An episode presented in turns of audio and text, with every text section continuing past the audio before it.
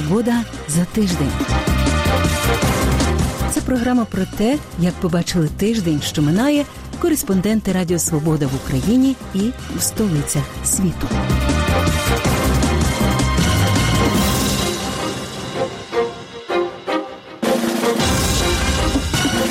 З вами у праській студії Радіо Свобода я, Людмила Ванник. Вітаю вас. Підсумки саміту Байдена і Путіна. Вікторія Нуланд. Ексклюзивне інтерв'ю Радіо Свобода. Легалізація медичного канабісу. Хто за, а хто проти і чому?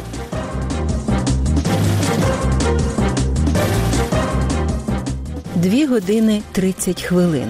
Стільки тривала зустріч президентів США і Росії у Женеві замість запланованих 4-5 годин. Це була перша зустріч із моменту вступу Байдена на посаду в січні 2021 року. Місце зустрічі символічне. Саме у віллі Лагранж у Женеві у 1985 році зустрічалися Михайло Горбачов і Рональд Рейган.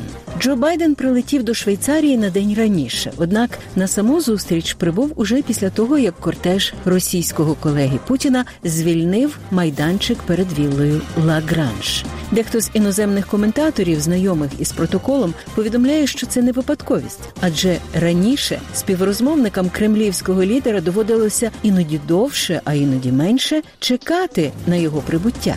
Цього разу все спланували так, щоб уникнути такого досвіду. Після двох з половиною годинної розмови лідери США та Росії виступили з заявами перед журналістами, кожен в окремий час. Обидва говорили про Україну, хоча і в різних контекстах. Після саміту президентів США і Росії члени адміністрації Байдена кажуть, про справжні результати можна буде говорити лише згодом. Репортаж Юлії Ярмоленко.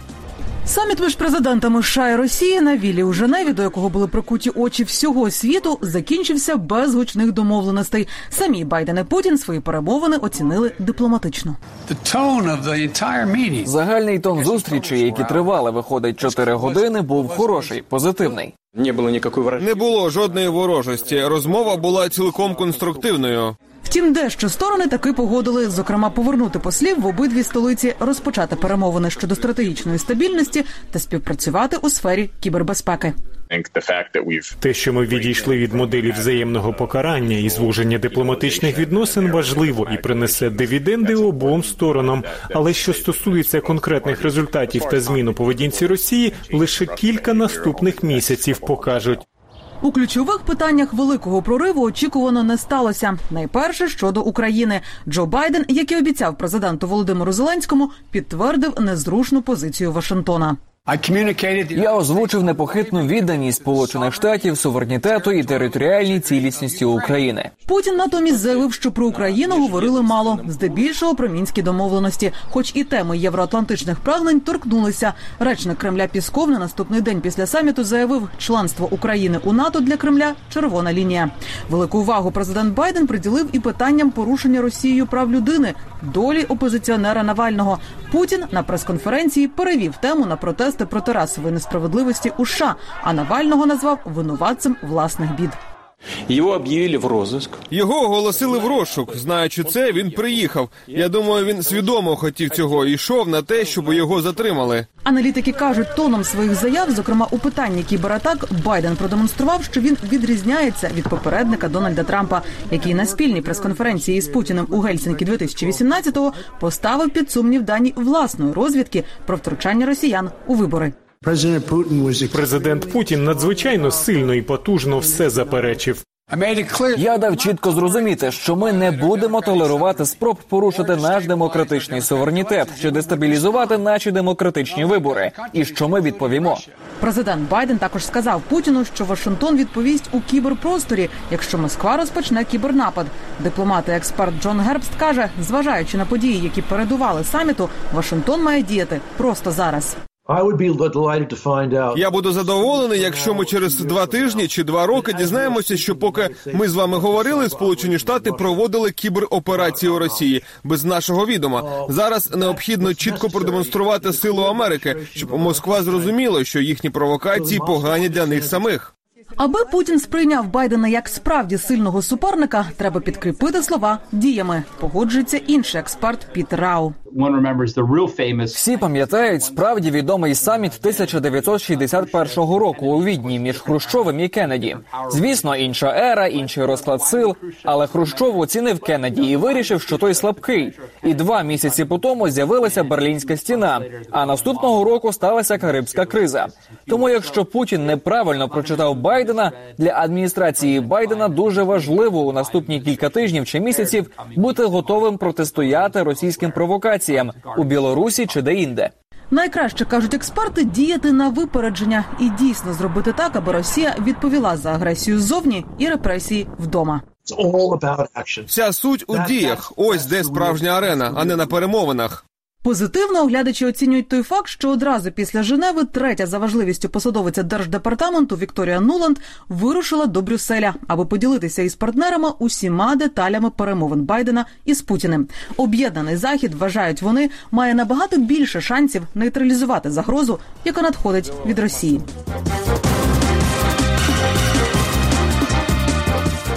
Одразу наступного дня після Женевського саміту президентів США Джо Байдена та Росії Володимира Путіна заступниця держсекретаря США Вікторія Нуланд дала ексклюзивне інтерв'ю Радіо Свобода, відповідаючи на запитання мого колеги Ростислава Хотина. Ми з вами почуємо короткий уривок.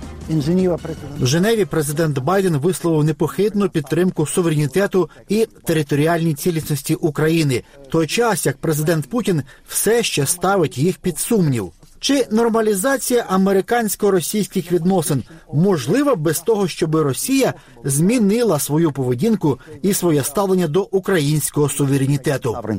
Ми дали чітко зрозуміти, і президент Байден ще раз повторив, що санкції, які були запроваджені проти Росії через Україну, будуть залишатися в силі і не будуть послаблятися, допоки Росія не змінить своєї поведінки щодо України. Президент назвав Україну як країну, щодо якої ми маємо великі розбіжності з Росією. Але як ви сказали, Сполучені Штати твердо віддані, як ми й були вже кілька десятиліть суверенітету, незалежності та територіальній цілісності України. Ми маємо сильні програми підтримки України в царині безпеки, економічного розвитку, антикорупційних зусиль, і все це буде продовжуватися. Недавно Росія підтягнула десятки тисяч вояків до українського кордону та до окупованого Криму, і вона дала зрозуміти, що може легко збурити ситуацію у тому регіоні. Чи хвилює Вашингтон такий тип поведінки Росії? Абсолютно, і ви бачили у квітні, що була швидка реакція на військовий тиск Росії на Україну, і не лише була реакція США. А також всі наші союзники і партнери в Європі відреагували. Відтак, знову як і в попередні роки, Росія постала перед об'єднаним фронтом демократичних країн, які вимагали цивілізованої поведінки щодо України. Це дає нам певну силу. Як ви знаєте, не всі війська відведені, але деякі з них були відведені. І знову ж мій президент був абсолютно чітким з президентом Путіним, де США стоять у питанні України.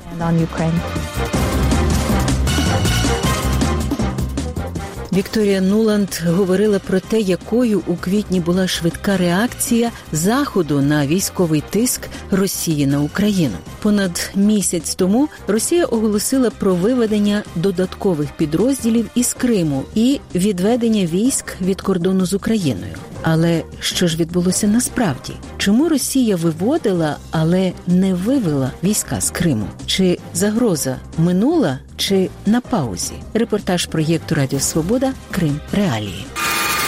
Кінець квітня Міністерство оборони Росії поширює картинку. Фрегати залишають бухту Севастополя. На узбережжі Чорного моря вантажать броньовану техніку. А в Іли 76 колонами заходять російські десантники. Але факти кажуть не вірити очам. На початку травня Володимир Зеленський зустрічається з держсекретарем США Ентоні Блінкеном. Розповідає, як триває відведення російських військ. І Ми відзначаємо і наша розвідка, і наші професійні військові. Ми бачимо тільки три три з половиною тисячі військових, які почали відведення відведення і пішли з е, території тимчасово окупованого півострову Крим. Більше ніде ми поки що зменшення не бачимо. 1 червня в інтерв'ю німецьким журналістам Зеленський повторює цифру 3,5 тисячі військових і уточнює 90% техніки росіян залишається в Криму. Про те, що небезпека ще не минула, попереджає генсек НАТО. І, хоча Росія відвела деякі підрозділи, десятки тисяч російських військових залишаються на кордонах України разом зі своїм озброєнням. Росія і надалі обмежує навігацію у Чорному морі, зокрема в районі Керченської протоки. Те, що Росія не поспішає виконувати обіцяне, наприкінці квітня помічає представниця місії США в ОБСЄ. Значна частина російських військових залишається на своїх місцях уздовж російсько-українського кордону в окупованому Росією Криму та на сході України вздовж лінії зіткнення. Які ж підрозділи все таки вийшли з Криму за наказом Шойгу? Ймовірно, частина десантників з Новоросійська і Пскова їх легко транспортувати, пояснює фахівець з національної безпеки Павло Лакійчук. В першу чергу стосувалося десантників, які прилетіли на Іл-76, їх завантажили в літаки, і вони повернулися назад. Це зокрема точно відомо, що морські піхотинці з північного Кавказу, ті, що Каспійської флотилії, і Темрюкський батальйон. Це окремий батальйон. Він не входить до складу 810-ї бригади Севастопольської, а дислокується на західному узбережжі. Частина інших російських військових з кримських полігонів Опук і Ангарський перемістилася у тимчасово облаштовані місця дислокації на півострові. Припускає експерт. Шойгу не збрехав, Шойгу сказав, що з полігонів війська повернулись в пункти дислокації. В результаті ми очікували, що росіяни всі ті угруповання, які вони сконцентрували в Криму і на східних наших кордонах, повертають пункти постійної дислокації. Насправді це малося на увазі, що війська, які розгорнуті на полігонах, повертаються в пункти тимчасової дислокації. Під час оголошеного виведення сил російські військові навпаки заходять до Криму. На це звернув увагу екс-речник генштабу ЗСУ Владислав Селезньов. Йдеться про 56-ту десантно-штурмову бригаду, яка до кінця року за наказом Шойгу має стати полком у Криму. Мощне підрозділення з колоссальной военной историей. Ранее, которая дислоцировалась в городе Камышин в Волгоградской области, отныне будет дислоцироваться в городе Феодосии. Это подразделение, которое осуществляет активные, агрессивные, наступательные действия. Журналіст Майкл Шелдон дослідив військові табори росіян у Криму на супутникових знімках. Він звернув увагу, що спеціально із Забайкальського краю до Криму, а це понад 7 тисяч кілометрів, росіяни перекинули радіолокаційну станцію Каста, призначену для контролю неба. Присутність системи ПВО може означати тривале перебування російських військ на півострові, припускає Шелдон. У квітні й травні Росія не виводить, а перекидає додаткове важке озброєння до Криму. Про це повідомляє місія США в ОБСЄ. Навіть після оголошеного відведення своїх військ вздовж кордону з Україною Росія нещодавно перекинула до Криму штурмову авіацію, а також бойові танки Т-72Б3, 120-мм міномети, 122-мм гаубиці та броньовану техніку, а також інше військове обладнання. Наприкінці травня чергові навчання Росії в Чорному морі на стрільбах фрегат адмірал Григорович. Також росіяни перевіряють протикорабельні ракетні комплекси Утьос і Бал. Місяць тому в Азовське море заходять 15 кораблів Каспійської флотилії, три кораблі Балтійського і два північного флоту Росії. Їх досі не повертають в порти приписки, каже директор Українського інституту морського права і безпеки. Всі ці кораблі вони знаходяться е, не на місці свого постійного розташування. Частина Каспійської флотилії вона знаходиться е, біля Криму. Інша частина, інша частина, яка зайшла на навчання, вони зараз знаходяться в Новоросійську. А Балтійські кораблі, а також е, кораблі Північного флоту, вони зараз знаходяться в Севастополі. Тобто ніхто нікуди не пішов. Російська флотилія досі загрожує безпеці Чорноморського регіону. Они одномоментно могут нести на своем борту до 5000 морских пехотинцев и порядка 150 танков, 230 БТРов или бронетранспортеров. То есть группировка очень мощная. Каким образом далее Владимир Путин будет распоряжаться этой группировкой, непонятно. Стягування військ до Криму та кордону з Україною в Росії пояснюють військовою активністю НАТО. Мовляв, це США та їхні союзники нарощують свої сили в Європі. А ми реагуємо на загрозу. Наразі Північно-Атлантичний альянс дійсно проводить масштабні навчання в Європі. В них задіяні 27 країн, серед них і Україна, і понад 28 тисяч військовослужбовців. Обстановка на западном стратегическом направлении характеризуется нарастанием военных угроз. Действия наших западных коллег разрушают систему безопасности в мире и вынуждают нас принять меры адекватного противодействия. Мы постоянно совершенствуем боевой состав войск. До конца года в Западном военном округе будет сформировано около 20 соединений и воинских частей. І максимум тиждень потрібен Росії, щоб повернути 3,5 тисячі своїх військових з озброєнням в окупований Крим. Припускає Павло Лакійчук. Головна мета навчання була швидке перекидання е, військ з території Росії в Крим і на ну, суміжні з Україною території для формування ударного угруповання. Навіть тим угрупованням сил, е, які зараз знаходяться в Криму, вони можуть здійснити несподіваний удар. А при необхідності вони впевнені, вони знають, що можуть е, наростити сили. Крим на переломі. Це нові реалії, це новий Крим. Яким він буде, яким буде життя кримчан? Знайдіть сайт Радіо Свобода в інтернеті. Крим Реалії, кримр.орг російською, українською і кримсько-татарською.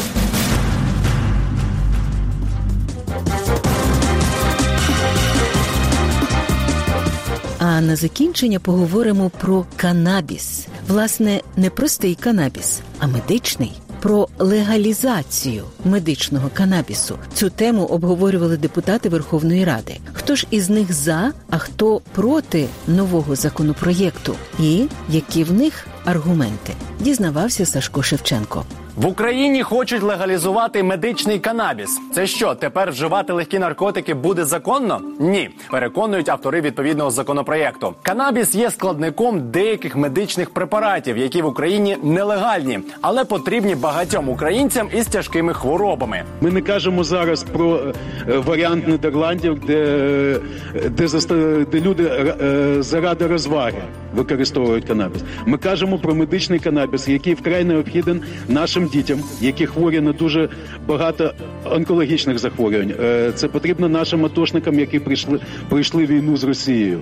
Це потрібно дуже е, багатьом людям. Ну е, знаєте, дуже при, при приблизному прорахунку це не менше 2-3 мільйонів громадян України. Серед них також і близько 20 тисяч дітей із важкою формою епілепсії. Медичний канабіс також є складником препаратів, які потрібні онкохворим та пацієнтам із хворобою Альцгеймера, Паркінсона, Паркінсона, розсіяним склерозом, псоріазом, депресією, тривожними станами тощо. Канабіс потрібен також мільйону паліативних хворих в Україні. Усі вони змушені купляти ліки на основі канабісу нелегально із-за кордону, аби узаконити везення, виробництво та дослідження цих препаратів в Україні. 2 червня група депутатів Верховної Ради презентували спільний законопроєкт. Новий текст не перша версія подібного проєкту. Проте зараз депутати депутатам із різних фракцій вдалося домовитися про принципові положення. Наприклад, про те, що вміст тетрагідроканабінолу у препаратах, які легалізують, не перевищуватиме 0,2%. Що це таке? Нам пояснила співавторка законопроєкту Олександра Устінова. Фактично, принципова різниця в місті тетраканабіолу, тобто це та речовина, яка поясню простими словами, дає оцей хай ефект.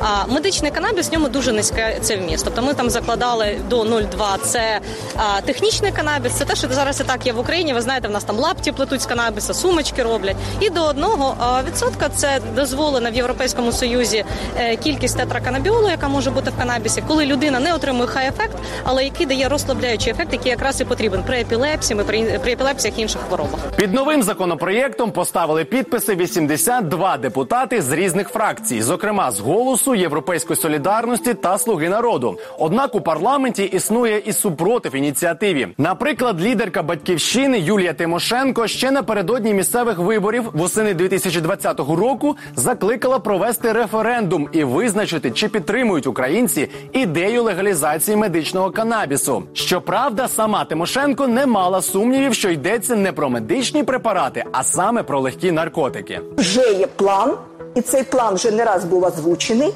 Легалізація наркоти це акція, яка діється проти української нації, проти української держави.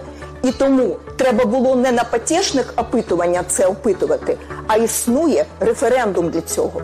В опозиційній платформі за життя на запит Радіо Свобода відповіли, що поки законопроєкт не розгляне профільний комітет, позицію фракції не узгоджуватимуть. Однак раніше депутати вже висловлювалися щодо ймовірного закону про легалізацію медичного канабісу. Медичний канабіс, да? ну в народі це просто конопля. Ну так давайте власне говорити так, як воно є в житті. Ну люди сміються це. Тобто, після казино треба легалізувати коноплю. Ні, чекайте, давайте не маніпулювати. Є медичний канабіс, який дійсно в низці країн світу використовують для знеболення важкохворих. Ну Нестор Іванович. Ви говорите з людиною, яка двічі була членом кабінету міністрів України. Міністром саме з питань надзвичайних ситуацій, і я точно знаю, що можливість використовувати будь-які ліки з наркотичною складовою це є прерогатива кабінету міністрів України і регулюється увага постановою кабінету. А ви маєте на увазі не запитувати про це в людей? Ні, а навіщо це має вирішити лікар? У квітні 2021 року кабінет міністрів виключив два препарати на основі канабісу із переліку заборонених речовин.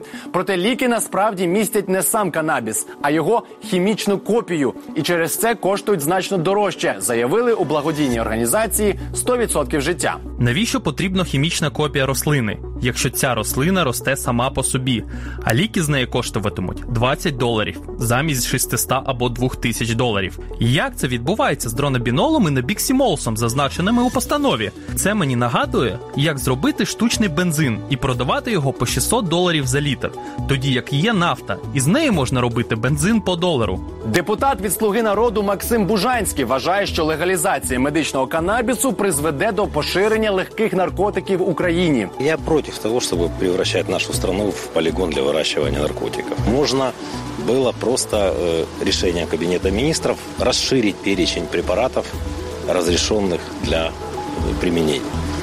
Кабинет министров это сделал, расширил перечень. То есть вопрос с обеспечением больных решен таким образом. И как только в разговоре о больных звучит фраза «а давайте мы и будем его выращивать», про больных в данном случае можно забыть, речь не о них, речь идет о выращивании. То есть речь идет о бизнесе, который пытаются закамуфлировать под помощь онкобольным. Законопроєкт номер 5596, який презентували 2 червня, дійсно пропонує дозволити бізнесу вирощування канабісу і виробництво ліків на його основі. А науковці зможуть досліджувати ці препарати. Автори законопроєкту, серед яких і голова комітету з питань здоров'я нації Михайло Радуцький, переконують, що за цим становлять суворий контроль. Кожен куст, який буде вирощуватись для медичних цілей, буде мати GPS-тракер, і е, національна поліція зможе відслідковувати шлях від виробника до хворого, як воно прийшло. Це ні в якому разі не буде відпускатись ніяк крім електронного рецепту. Це буде подвійний контроль е, Міністерства внутрішніх справ і МОЗу. Раніше і сам міністр внутрішніх справ висловився на підтримку легалізації саме медичного канабісу в Україні. Я не против того, чтобы э, каннабиноиды выдавались по рецепту. Каннабиноиды – это элемент вытяжки из марихуаны, который присутствует в таблетках, Мгм. выдаются по электронному рецепту в случае, если человеку нужно облегчить боль или там а, больных. Но я категорически против того, чтобы разрешить марихуане вы- выращивать на подоконнике два э, горшочка и при необходимости э, покуривать. Потому что марихуана – это открытая дорога к более тяжелым наркотикам. Это мое мнение. Проте антипатики проєкту все одно не вірять, що суворий контроль над вирощуванням канабісу зможе запобігти наркобізнесу. Ну, видишь, ну, у нас полиция не самым лучшим образом справляется с распространением наркотиков. На каждом заборе висит адрес телеграм-канала, и это действительно сложно побороть даже при очень большом желании. Я не вижу у нацполиции возможности в данный момент бороться с этим. Я не верю в эффективность какого-то несуществующего органа, который вдруг справится. На користь легалізації медичного канабісу часто звучить і інший аргумент економічний. Ми говоримо про те, що в нас величезна фарміндустрія, ми можемо це виробляти. Це значно здешевить самі ці препарати. І якщо в майбутньому буде все ок, то можна буде навіть експортувати. Україна зможе на цьому гроші заробляти. 9 червня профільний комітет схвалив законопроєкт одноголосно. Якщо його винесуть у сесійну залу, на документ чекає ще два читання. А поки мільйони українців шукають шляхи, як дістати необхідні ліки на основі канабісу. І це все нині у програмі Свобода за тиждень. У праській студії Радіо Свобода з вами була я, Людмила Ванник.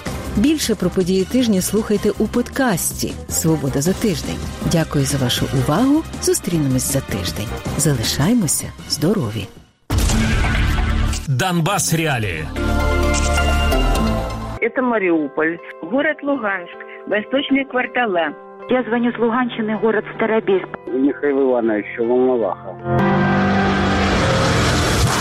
Это наша команда Донбасс Реалии. Мы все родом из Донбасса. Почти.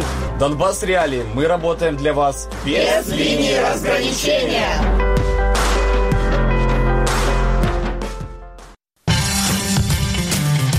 Програма схеми. Ми шукаємо корупцію в деталях і, на жаль, її завжди знаходимо.